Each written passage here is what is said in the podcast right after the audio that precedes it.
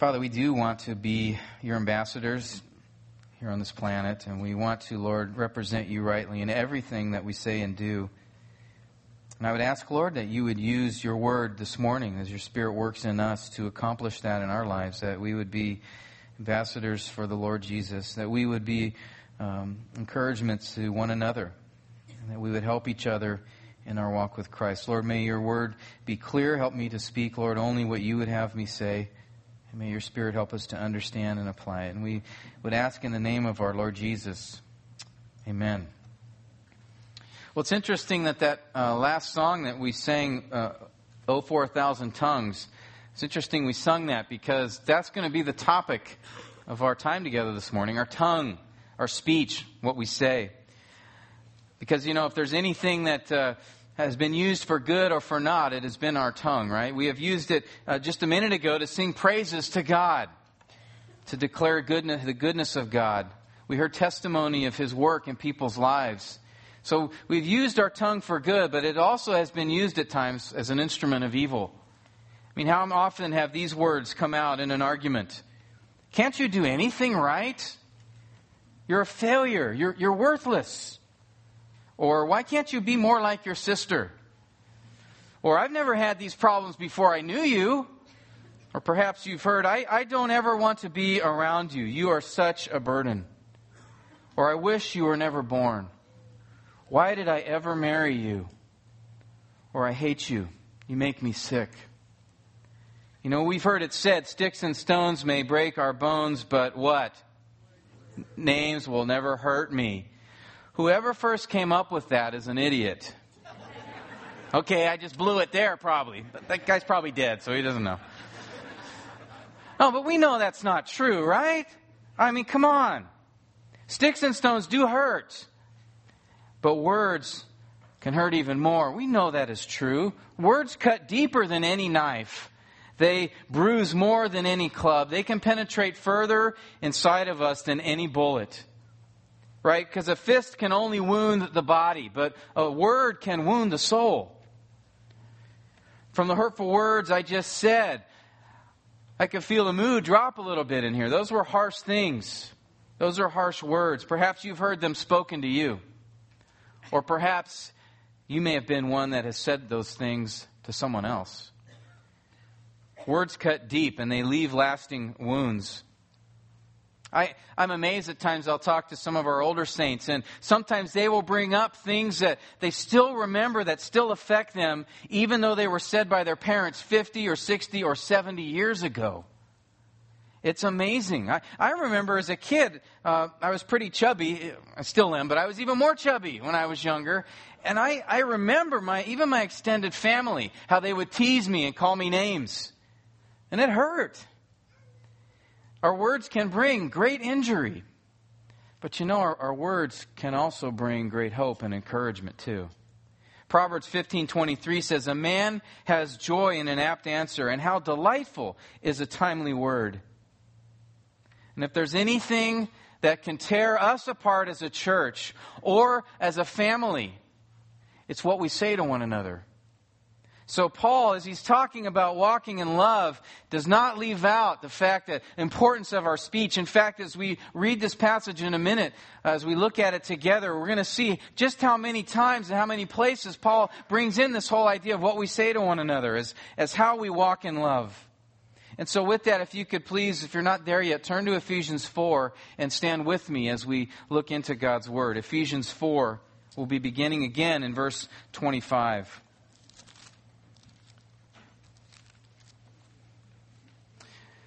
God has spoken through his servant Paul, saying these words. Therefore, and as I read these, look for how many things are connected to our speech. Therefore, laying aside falsehood, speak truth, each one of you with his neighbor, for we are members of one another. Be angry and yet do not sin. Do not let the sun go down on your anger, and do not give the devil an opportunity. Let him who steals steal no longer, but rather let him labor, performing with his own hands what is good, in order that he may have something to share with him who has need. Let no unwholesome word proceed from your mouth, but only such a word as is good for edification, according to the need of the moment, that it may give grace to those who hear. And do not grieve the Holy Spirit of God, by whom you were sealed for the day of redemption. Let all bitterness and wrath and anger and clamor and slander be put away from you, along with all malice. But be kind to one another, tenderhearted, forgiving each other, just as God in Christ has also forgiven you. Therefore, be imitators of God as beloved children and walk in love, just as Christ also loved you and gave himself up for us, an offering and a sacrifice to God as a fragrant aroma. Amen. You may be seated. You know, in going through this text, did you notice how many times Paul says something here that's connected to our speech? Verse 25, he says, laying aside falsehood, speak truth, each one to his neighbor. In verse 26, be angry and do not sin. And what's one of the primary ways that uh, we might express that anger to someone else? Through our words, right? Verse 28 says, Let no unwholesome word proceed from your mouth. Verse 31, put away slander. Or we didn't read it, but just a few verses later in chapter 5, verse 4, Paul talks about that there must be no vulgar speech or foolish talk or dirty jokes. Our communication is a significant part of how we relate to one another, isn't it? It's a key way that we interact. And so this morning we're going to focus our attention on what Paul has to say about biblical communication. We're going to talk about our talk. But before we do that, I, do want to briefly look at one other aspect of walking in love that Paul brings up in verse 28, and that is this issue of stealing. He says there, He who steals must steal no longer, but rather let him labor, performing with his own hands what is good, so that he may have something to share with him who has need. I know for many of us, when we think of stealing, we, we probably think maybe of a, of a bank heist or, or perhaps of, of somebody who is uh, stealing a car or maybe taking some money out of a wallet or perhaps maybe that charlatan TV preacher always asking for your money. That's maybe what you have a picture in your mind when you think about stealing. But actually, we can rob, we can steal without even going through the act, right? We can steal in many different ways. We need to take to heart what Paul has to say here about theft because you could be the worst thief in the world and never have actually stolen a thing. And I say that because if you remember back in Matthew 5 when Jesus was talking about adultery and said you could be guilty of adultery even if you never commit the act simply by lusting after someone in your heart. Or Jesus said you can be guilty of the act of murder even if you never carry it out physically, simply by being angry in your heart towards someone else. And in the same way, we can be thieves at heart, right? What's at the root of stealing? Greed, covetousness, right? So we can be stealing all through the day and maybe never actually lifting something up or never actually taking something from someone else physically. So, this whole issue of, of stealing is important for all of us because all of us struggle with this issue of greed at times, do we not?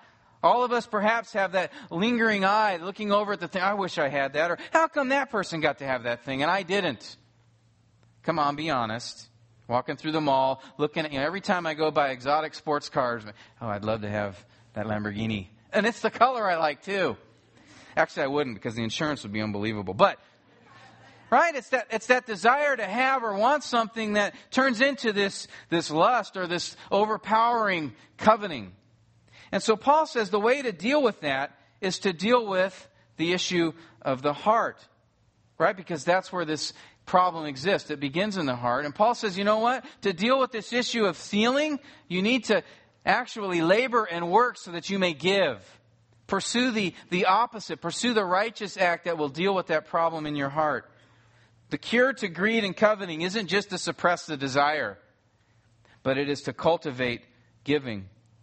John Piper said this He said, You can live to have, or you can live to give. Which is it for you? Do you live to have, or do you have a mindset of living to give? You know, I, I am so encouraged by the early church. One of the first things that they did, one of the first expressions of their faith, we read in Acts 2:45 is they began selling their property and possessions and were sharing with them all, sharing them with all as anyone might have need. That's a pretty radical response to the gospel, isn't it? They were looking actively for needs among them, for specific needs, physical needs, ways that they could help, and then they would sell what they had or they would labor in order to provide for that need. And that, Paul says, if that's your focus, that's one of the great ways to deal with the whole struggle of coveting and content, discontentment in your heart. Ask the Lord to help you and show you ways to do that. And then Paul, what he does is, after talking about this whole way we can be a physical blessing to one another with our hands, he then turns attention in verse 29 to how we can be a spiritual blessing to one another with our mouths. Paul says in verse 4, or chapter 4, verse 29, let no unwholesome word proceed from your mouth, but only such a word as is good for edification according to the need of the moment, that it may give grace to those who hear. That passage is uh, what our family calls the Carnes family vacation verse. I'm serious. We actually recite that together before we leave on a trip with one another because if there's anything dangerous, it is to put a group of people, especially a family, in close proximity to one another for a lengthy period of time. And so we say this verse together just as a reminder of our words and how important they are, even in the little things as we're spending time with one another. Because words are significant. How does God reveal himself? Through words, right? In fact, what do we call this book? The Word of God. Jesus in John 1 is described as the Word. Word is so critical to communication. We interact with one another through our words through our speech. In fact, it is what distinguishes us from every other creature that God has made on this planet, right? In fact, as the animals were parading by Adam and, and they're going by, what was it that Adam noticed? He was alone, right? How did that come across to him? Because he wasn't alone. There were other physical beings in his presence, right? But as they're walking by, hey, hey, how's it going? Mm, right? Hey, hey, how are you doing? Woof! I won't do any more. Uh, right? They couldn't talk. Until Satan decided to enter a serpent and then used words to do great damage. But Adam realized he was unique because there was no one talking the same talk with him. Because people, people have the gift of speech, the gift of words. And again, it is vital to our existence. In fact, I was looking up this week, uh, various encyclopedias indicate there are over 500,000 English words and we use thousands of them every day. In fact, I'm going to probably use somewhere over 6,000 words in this time that we have together. And you're saying, yeah, I know. but we all use words. In fact, some of us more than others. Um, one husband was pointing this out to his wife one day from an article he was reading from the newspaper. He read to her how men use about 15,000 words a day and women 30,000. And so his wife thought for a moment and said, It's because we have to repeat ourselves. but wait, the husband then replied, What? You know, whatever the actual numbers are, and I tried to find that out, but there's, there's no reliable source out there that indicates, you know, whatever they are, we all use words. We all speak to one another. It's how we exist with each other. It's how we live. And we can use those words to be weapons that cause great damage, or we can use them to bring about great healing. Proverbs 18:21 says, "Death and life are in the power of the tongue." And God wants us to use it to bring life. In Ephesians 4 29 and 30, they lay out for us the blueprint of God honoring communication, of the kind of speech that would give life, that would give healing, that would build up. And here we can see again the format Paul takes with this topic as he gives a negative command and then a positive command and then the reason for these commands. So to have God honoring communication, there's three things we need to remember here. One is to ditch destructive dialogue. The second is to supply strengthening speech. And thirdly, give up grieving God. Paul said, beginning of verse 29, let no unwholesome word proceed from your mouth. Now, that word unwholesome, I think some translations have in there a corrupt or evil, foul. It's a word saproth that was used, sapros that was used in ancient times to talk about rotting wood or rancid fish or flowers that had withered or something that had no worth. The New Testament was used to describe a tree that had no fruit or a fish that was bad or unusable to sell. You know, the word carries the idea. Imagine yourself, you go home today and uh, maybe you got a fridge out in the garage or something and, and you open up that refrigerator and all of a sudden, boom, you get hit by this, this amazing odor. And you realize that, you know, a fish you left in there five weeks ago had finally turned rancid. Yeah, some of you went, ugh, because you know what I'm talking about, right? That's what should come to your mind when you see unwholesome. That there is speech that can have the same impact. Now, many people confine this word unwholesome to uh, the use of curse words or sexually explicit or inappropriate language or harsh speech or, or foul language or dirty jokes. And those indeed would be rancid speech, but, but it's broader than that. And we, we can know that by looking at what Paul says is the opposite later in verse 29. He says right after that, but only such a word as is good for edification according to the need of the moment, that it may give grace to those who hear. And what he's saying there is uh, unwholesome words are rancid words. We need to be doing the opposite, which are words that build up and edify. So that tells us that unwholesome words are corrupt words that aren't just dirty words. They aren't just words that would get your mouth washed out with soap. But they're any word that you might speak that would tear down a fellow believer.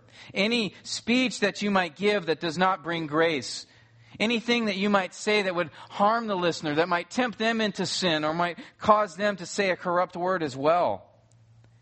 All of those are corrupt speech. All of those are unwholesome words. Sapros words destroy the body of Christ rather than strengthen it. They derail a believer in their walk. And so we're commanded don't let any of these kinds of corrupt or destructive words even come out of your mouth. We're not to allow them even to escape our lips. And Paul says here, notice, let each, uh, let no unwholesome word, singular. Every word, a single word, can bring damage, can be rancid. You remember what Jesus said in Matthew 12 36? He said there that I tell you, every careless word that people speak, they shall give an accounting for in the day of judgment. For by your words you'll be justified, and by your words you'll be condemned. That is sobering. How many words have we spoken in our lifetime? Thousands of words each day. And how many of those words, if we were to play the tape back, how many of you would like them to be uh, blown over on the sound system here right now? I, I wouldn't. Really. I wouldn't.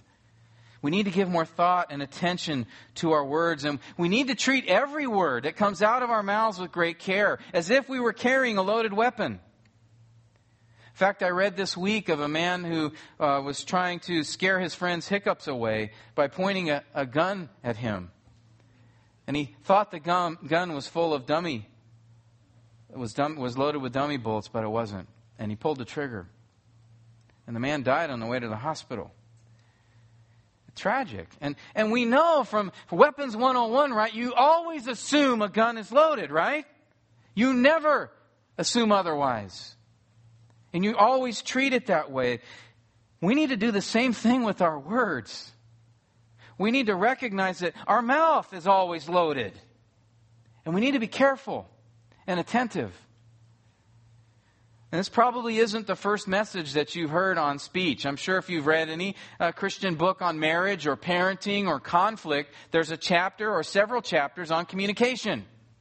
I am willing to bet that many of you have probably heard a message before on communication or been part of a, a talk or, or some kind of a, a, a conference or something like that that's talked about it. But I'm willing to bet something. I'm willing to bet within the next 24 hours Maybe for some of us, we'll stretch it to, to 25 hours. But I'm willing to bet that all of us, including myself, in the next day or two, are going to say something we shouldn't. Something we'll regret. Something that is rotten. We will at some point point our mouth at someone else and shoot. Right? You know the circumstance. Your toddler refuses to obey you after the umpteenth time that you've told them not to do that. Mothers are smiling right now because you know what I'm talking about. Right? You've been correcting them all day and they still keep doing it. What are you tempted to do in that moment? Or maybe you've had a long day at work and you come home to find two of your kids yelling at each other. Really? Come on. Or perhaps you've been working hard, cooking and cleaning all day, and only to have your husband come home and complain about something that didn't get done. Or maybe your teenager ignores you or speaks disrespectfully, or your sibling comes into your room while you're trying to talk on the phone in private. Or your parents want to talk to you about your report card right now. Or perhaps somebody in the foyer ignores you blatantly as you walk by and, and, say hello to them. I don't know. There are many circumstances we might be in where we are tempted at that moment to give unwholesome speech, right? And there are many situations that we give in. That we give in. And we know better, though, right? But why do we still do it? I mean, you're going to hear this message today and be tempted, like I said, perhaps even right afterwards when you pick your kids up from the nursery. I don't, I don't know. But you, some of you are going to give in. I know I'm going to give in. Why? What's the problem? I know better. Well, Jesus said in Luke 6:45, his mouth speaks from that which fills his heart.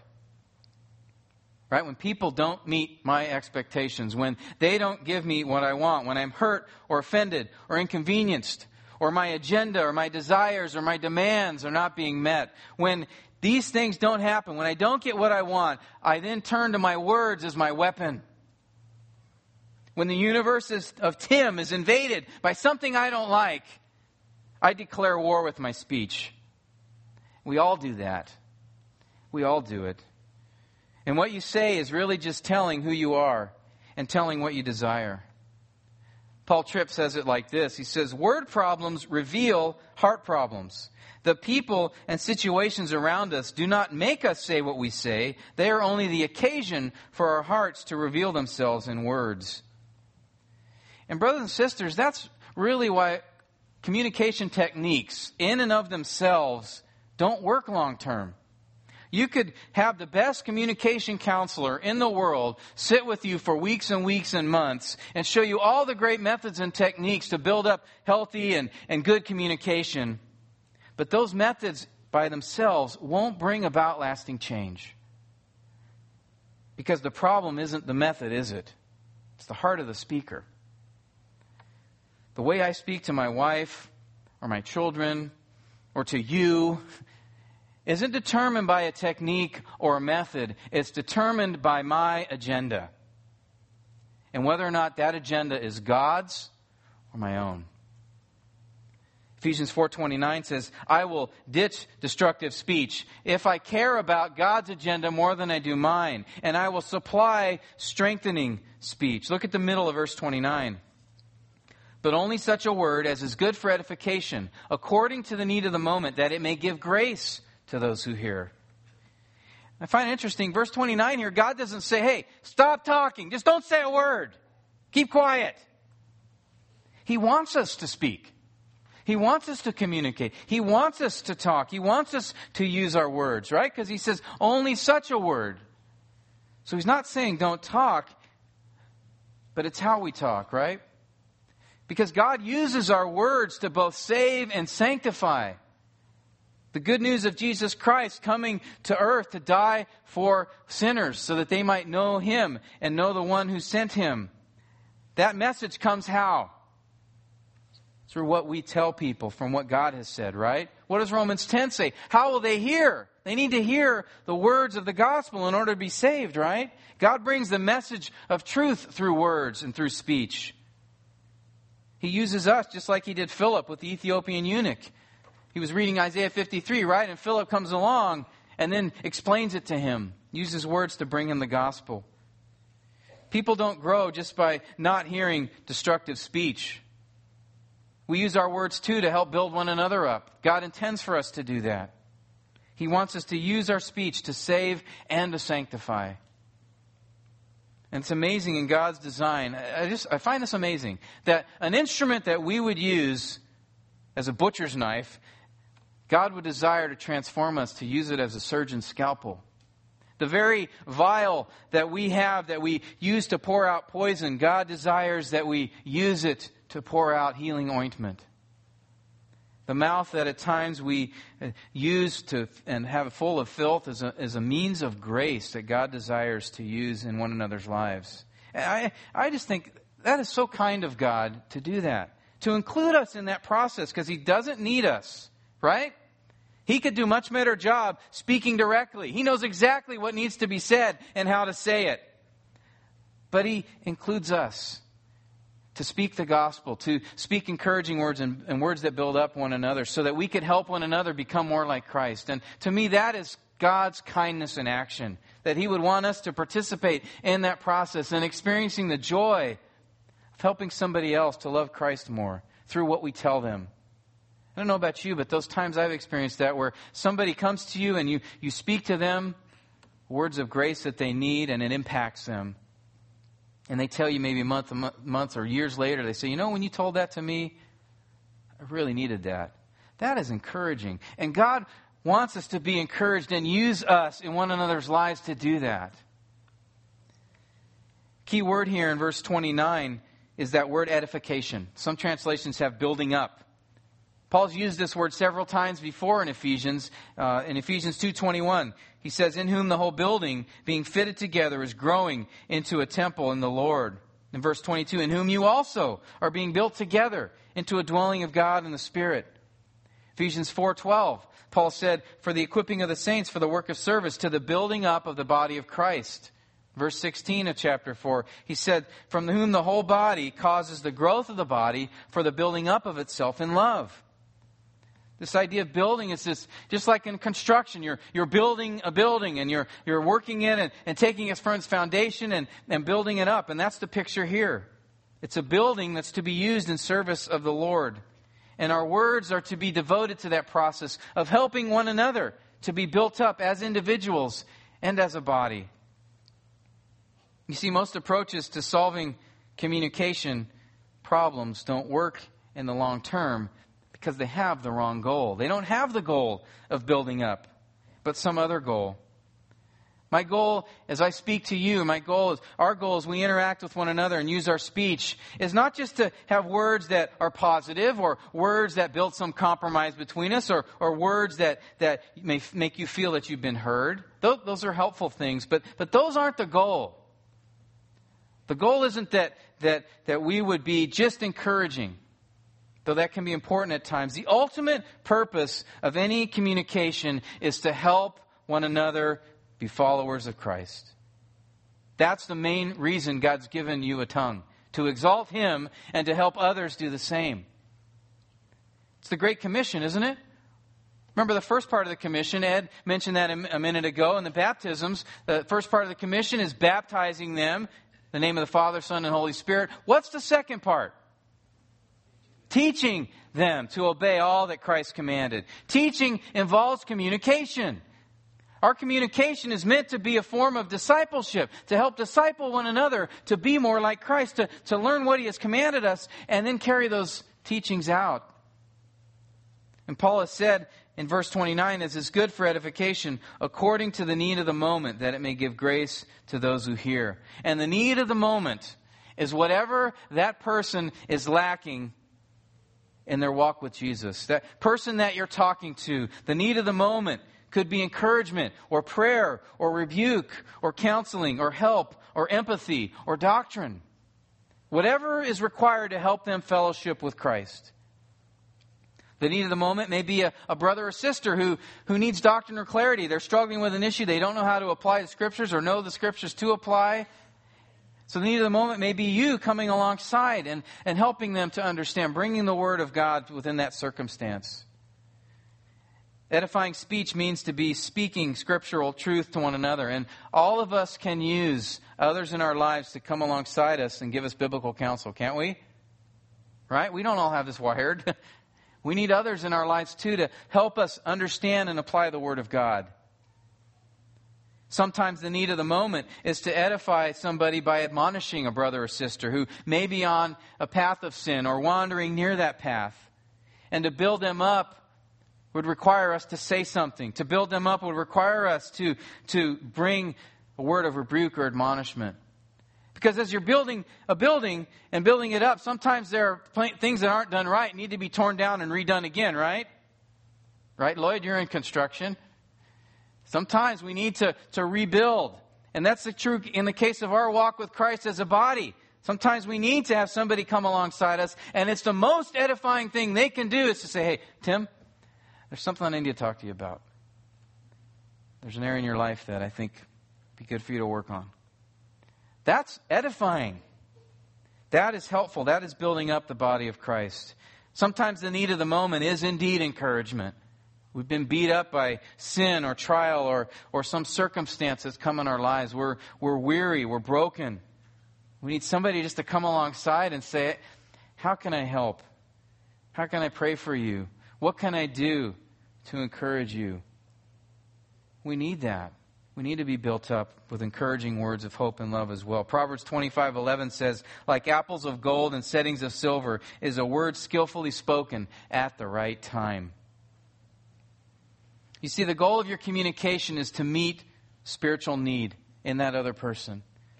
Whatever that need is. And this is to be done, look at verse 29. This is to be done so that, what does it say there? So that it may give grace to those who hear so that it may give grace to those who hear. Said another way, the goal of your communication is to be redemptive. Use your words to build others up in the grace of God. Your speech must have it as its end again one, to exalt Christ, and two, to help that other person love Jesus more. Right? Because every one of us has an eternal soul. We need to speak with eternity in view. Right? Even if the person isn't saved, we need to use our words to what? Wake up. Tell them the gospel, right? To speak to them the words of truth that, that there is a Lord and a Savior who will either judge their sin or forgive it. And that they need to repent and believe, and the choice is theirs. Now, the other person may be a believer. Do they need Jesus still?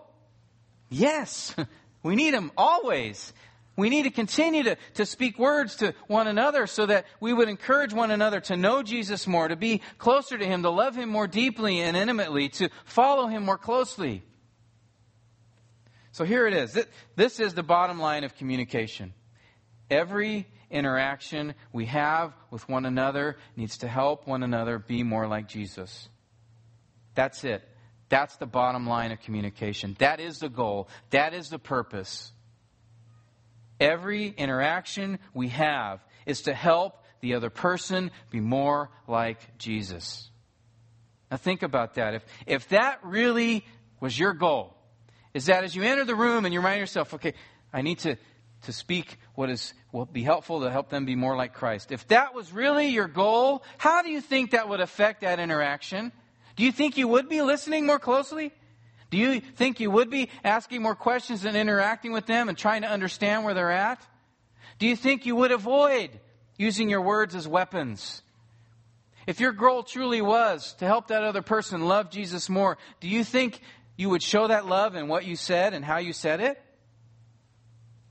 You won't use words as weapons, but as instruments of grace. Colossians 4 2 says, Let your speech always be with grace, seasoned as it were with salt so that you may know how you should respond to each person. What does salt do? What does salt do? Preserves and it flavors. And we're grateful at times that it flavors.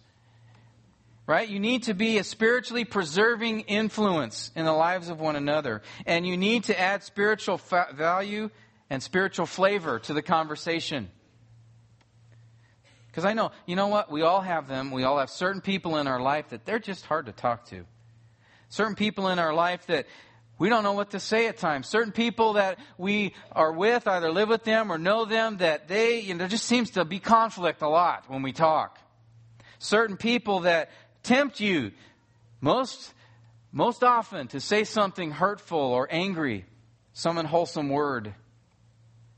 If that's the case, you need to reevaluate what is your goal with that person when you're talking with them. What are you doing there? Your communication with them is not to advance your own agenda, is it? It's to advance God's agenda. And if you look at that person as, you know what, I've been sent here by God as an emissary. I'm on a mission to speak for Him, to build this other person up in Christ. If you recognize that that is who you are, that's what you're supposed to be doing, then God's agenda would become more important than your own, wouldn't it? For example, again, say you've had a long day, you're looking forward to your husband coming home to help you. He comes into the door, walks straight to the couch, plops himself down, turns the TV on. No kiss, no hello, no nothing. What's the need of the moment, ladies? To go over there and badger the guy? Say, get up off the couch. I've been working all day. Get in the kitchen. Help me out. Is the need of the moment for you to give him the silent treatment the rest of the night? Is the need of the moment for you to tell him he's a lazy bum? And he is being a lazy bum. But is that the need of the moment to call him the laziest, most unkind, most un- misunderstanding husband in all the universe? Do you think that's going to encourage him to get off the couch? It might, but for the wrong reasons. Right? The need of the moment. What is it? Because if you were to say those things, whose agenda are you advancing in that moment, ladies? Is it God's or your own?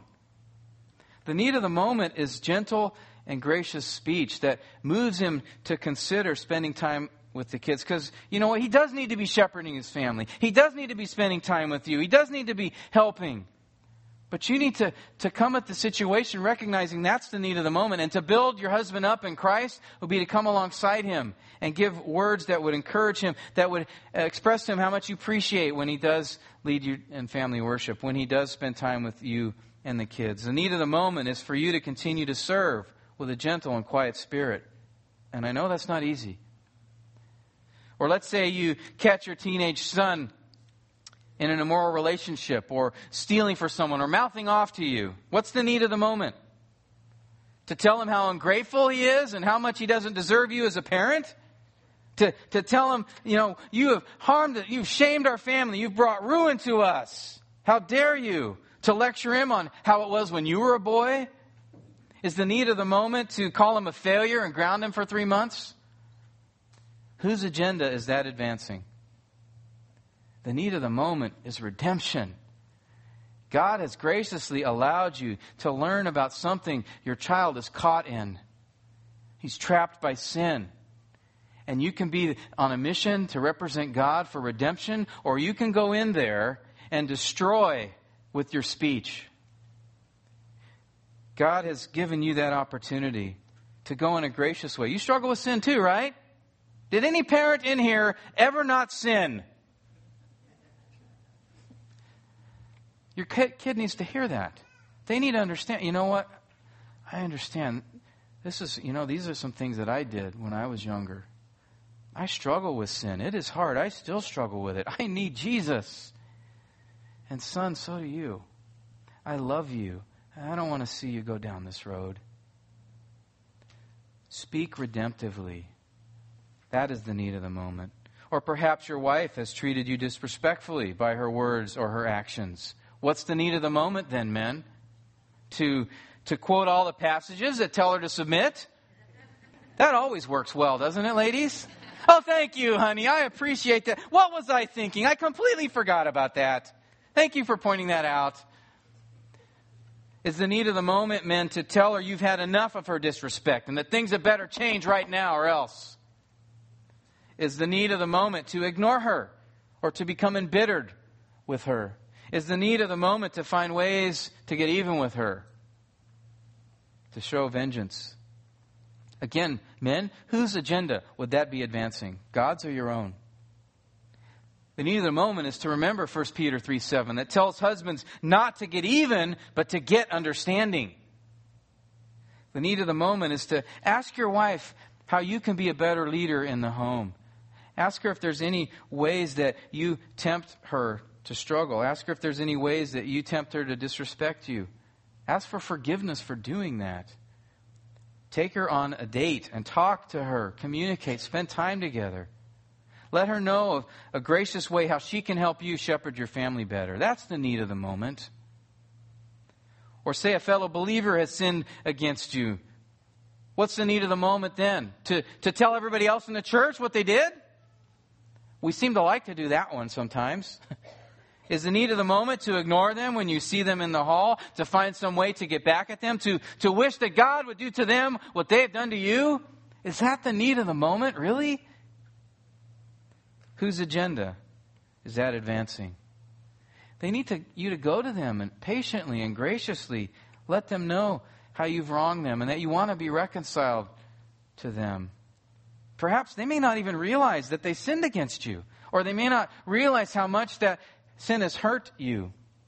And you need to say, if your brother, Jesus said, if your brother sins, go and show him his fault in private. And if he listens to you, you've won your brother. That's redemptive communication. You see, the, the reason we respond to situations like this, the, these circumstances come up and we respond with unwholesome speech. The reason we do that is I think we seem to, to believe that God has put that other person in my life to make me happy. And when they violate that, we have a problem. Did God put people in your life to make you happy? To make you content? Is it their job and their responsibility that you be fulfilled? No.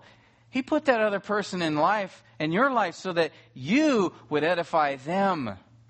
So that you would build them up. So that you could show just how much you love the Lord Jesus Christ by loving that person. And that love can be readily expressed by how you speak to them. And so, my challenge to you is as you are coming home from work, or as you are getting up in the morning, or as you are even going into the next room, that you remind yourself your goal is simply not just to say something to, uh, bad, not just to avoid saying something wrong. Your goal is to use your words to build them up in Christ. That you're telling yourself that. Every interaction, that you're preparing your heart. Paul notes that not only are we to just ditch destructive dialogue and supply strengthening speech, but we're also to give up grieving God. Verse 30, Paul says, And do not grieve the Holy Spirit of God by whom you were sealed for the day of redemption. I find it very interesting that Paul inserts this passage here. I mean, all of, all of our sin affects God, right? All sin grieves the Spirit of God. But Paul chooses to bring that up here and now. And he connects verse 30 to verse 29 with the word and. It's not in the New American Standard Translation. I, I don't know why, but it should be there. In the Greek, the word kai, and. And don't grieve the Spirit of God. He's making a direct connection and correlation by the words that we speak and how they affect the Holy Spirit. It's so sobering to realize just one of my destructive, unwholesome words does what to the Holy Spirit? How does he feel about that? How does he feel? Grieved, disappointed, sad, sorrowed, pained. See, our words can not only hurt one another, they can hurt God. There's another place where we see this phrase, grieving the Holy Spirit. It's in Isaiah 63. So if you could turn there for a minute with me, Isaiah 63. There's a connection between that text and this one. Here in Isaiah, he's speaking to the people.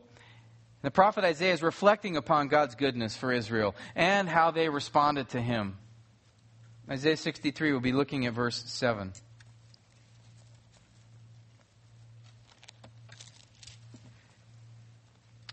I shall make mention of the loving kindness of the Lord, the praises of the Lord, according to all that the Lord has granted us, and the great goodness toward the house of Israel, which he granted them according to his compassion, and according to the multitude of his loving kindnesses. For he said, Surely they are my people, sons who will not deal falsely. So he became their Savior.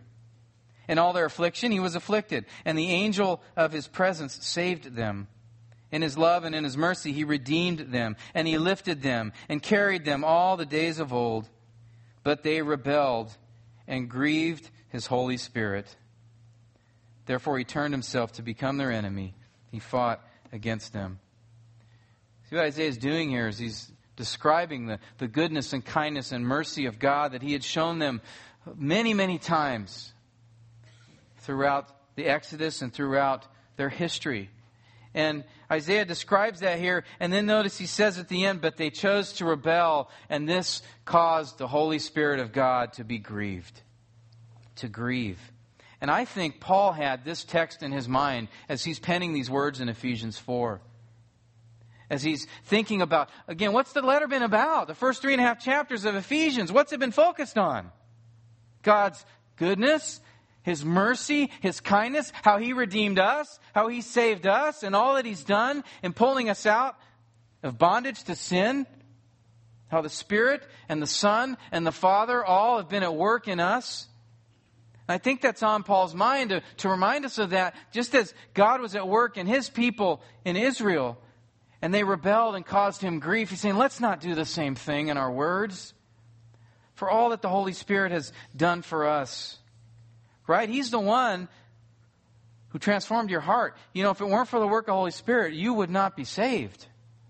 He's the one that opened your eyes to understand the gospel. The Holy Spirit is the person who transformed your heart, who granted you repentance, who sanctifies you and brings change about in your life as you follow Christ. It is the Holy Spirit doing the work within you every day, and He's the one that's going to make sure you make it all the way. Till the day of redemption, the Holy Spirit is your seal. He's your protection. He's your preserver. He's the one who has done all the work to bring you into fellowship with God the Father and God the Son and Himself. And Paul's saying, How could you grieve Him? By what you say. How could we grieve the Holy Spirit of God? One commentator noted, How ungrateful would they be if they now behave in a manner which grieves the very Spirit by whom they have been marked as God's own? Do you want that hanging over your head? Take what you say seriously. Weigh your words carefully. Don't cause sorrow to the one who's given you life. Are we not careful what we say and how we say it when we have a guest in our home? Maybe if you invite somebody over today, I, I think generally speaking, you're going to be careful about the words that come out of your mouth. How much more so do we need to be attentive to the guest who's within our hearts, the Holy Spirit of God? I know there may be some here who, who do not have the Holy Spirit in your life because you have never repented. You've never placed your trust in Christ. You've never made a decision to follow Him. You've never recognized your need for a Savior. Perhaps as we've been talking about communication, you've reflected on some of the words that you've said in your life, some terrible things that you've committed with your mouth, some terrible things that have come out. And I would just remind you again what Jesus said. But I tell you, every careless word that people speak, they shall give an accounting for in the day of judgment. So, friend, if you're standing before God and He brings some of these things up that you've said to other people, hurtful, terrible, wicked things that you've said, and then He says, Jesus said, by your words you'll be condemned. What are you going to say? Well, okay, you got me on that one. Yeah, I, I know I, I did that. I said that. But, friends, there's no but. There's nothing else that you could do, there's nothing else that you have done that's going to make up for the sin you've committed in your life. Every single one of us, as was said earlier in uh, someone who, in the baptism, we've all sinned against God. And we've all sinned with our words. We've all said things that Jesus says we'll stand condemned. And Jesus will be your judge or he'll be your savior.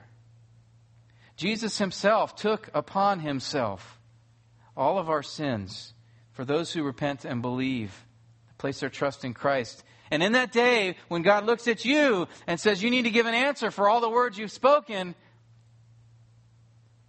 in Christ we can say, Because of what your son did, he took upon that guilt that I deserve. Yeah, I know I deserve it. I said those things, I did those things.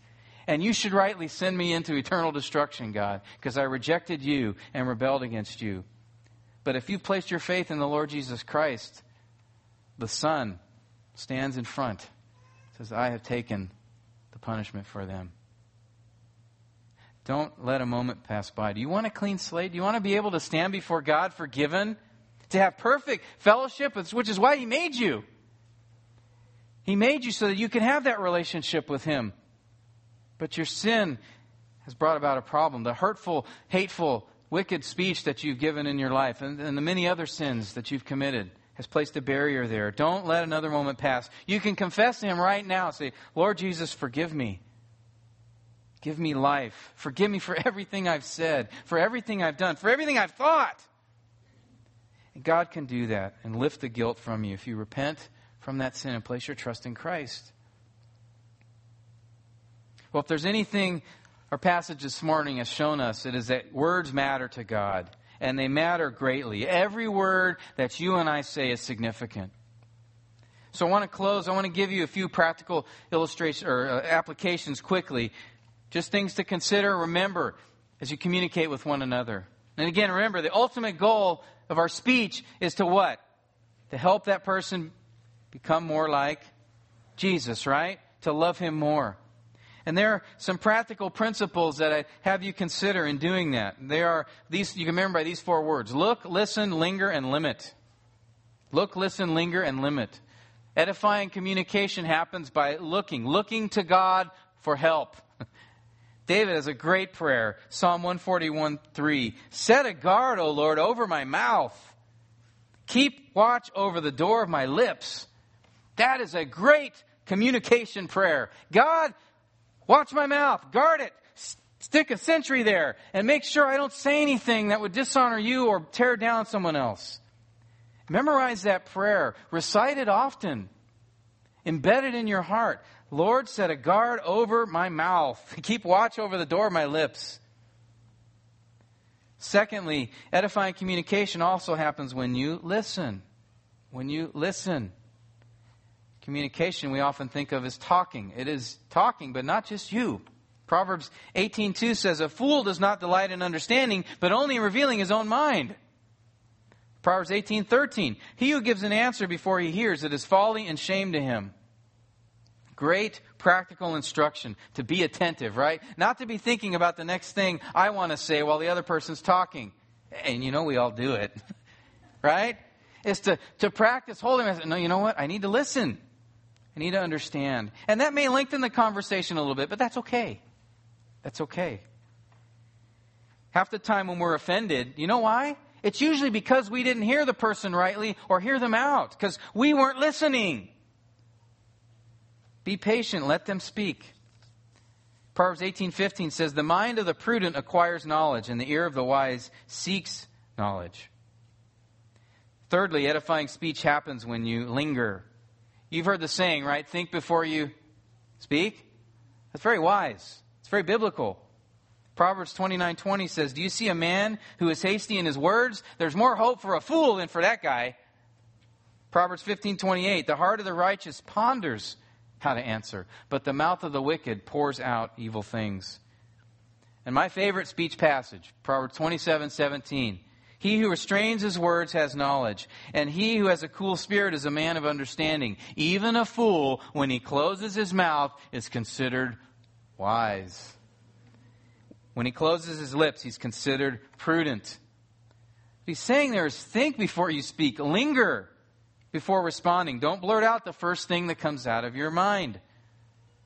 Pause. That will prevent you and catch you from saying many things that you'll be glad you didn't say. So we are to look, we are to linger, and we are to limit. Finally, edifying communications happens when you limit. Don't go on and on. Some of us, I think, have a problem with this, where we dominate the conversation, where we do the most talking. Proverbs 10:19 says, "When there are many words, transgression is unavoidable, but he who restrains his lips is wise." For those of you that maybe have had that feedback where, hey, you know what? Let me talk a little bit. Um, this is something you can practically think about. You know what? Come up with some questions in the conversation that you ask that would stop you from talking and encourage the other person into the dialogue. Ask those around you Do I talk too much? Be ready for the answer. right? But communication, again, it's not just being understood, but seeking to understand. So in your speech, look, listen, linger, and limit. But most importantly, make your speech redemptive. That needs to be the foundation. Your goal is that I want to help this person love Jesus more. Help me, God, to do that. Lord, guard my mouth and keep me from saying something that would destroy or be destructive in that. May the Lord work in our hearts. As we consider one another more important than ourselves, we'll actively pursue this. Make your speech redemptive, brothers and sisters. And with that, let's pray. Lord, our words, uh, God, we know are so important to you. If, if in what we say, even a single word can bring grief to the Holy Spirit of God,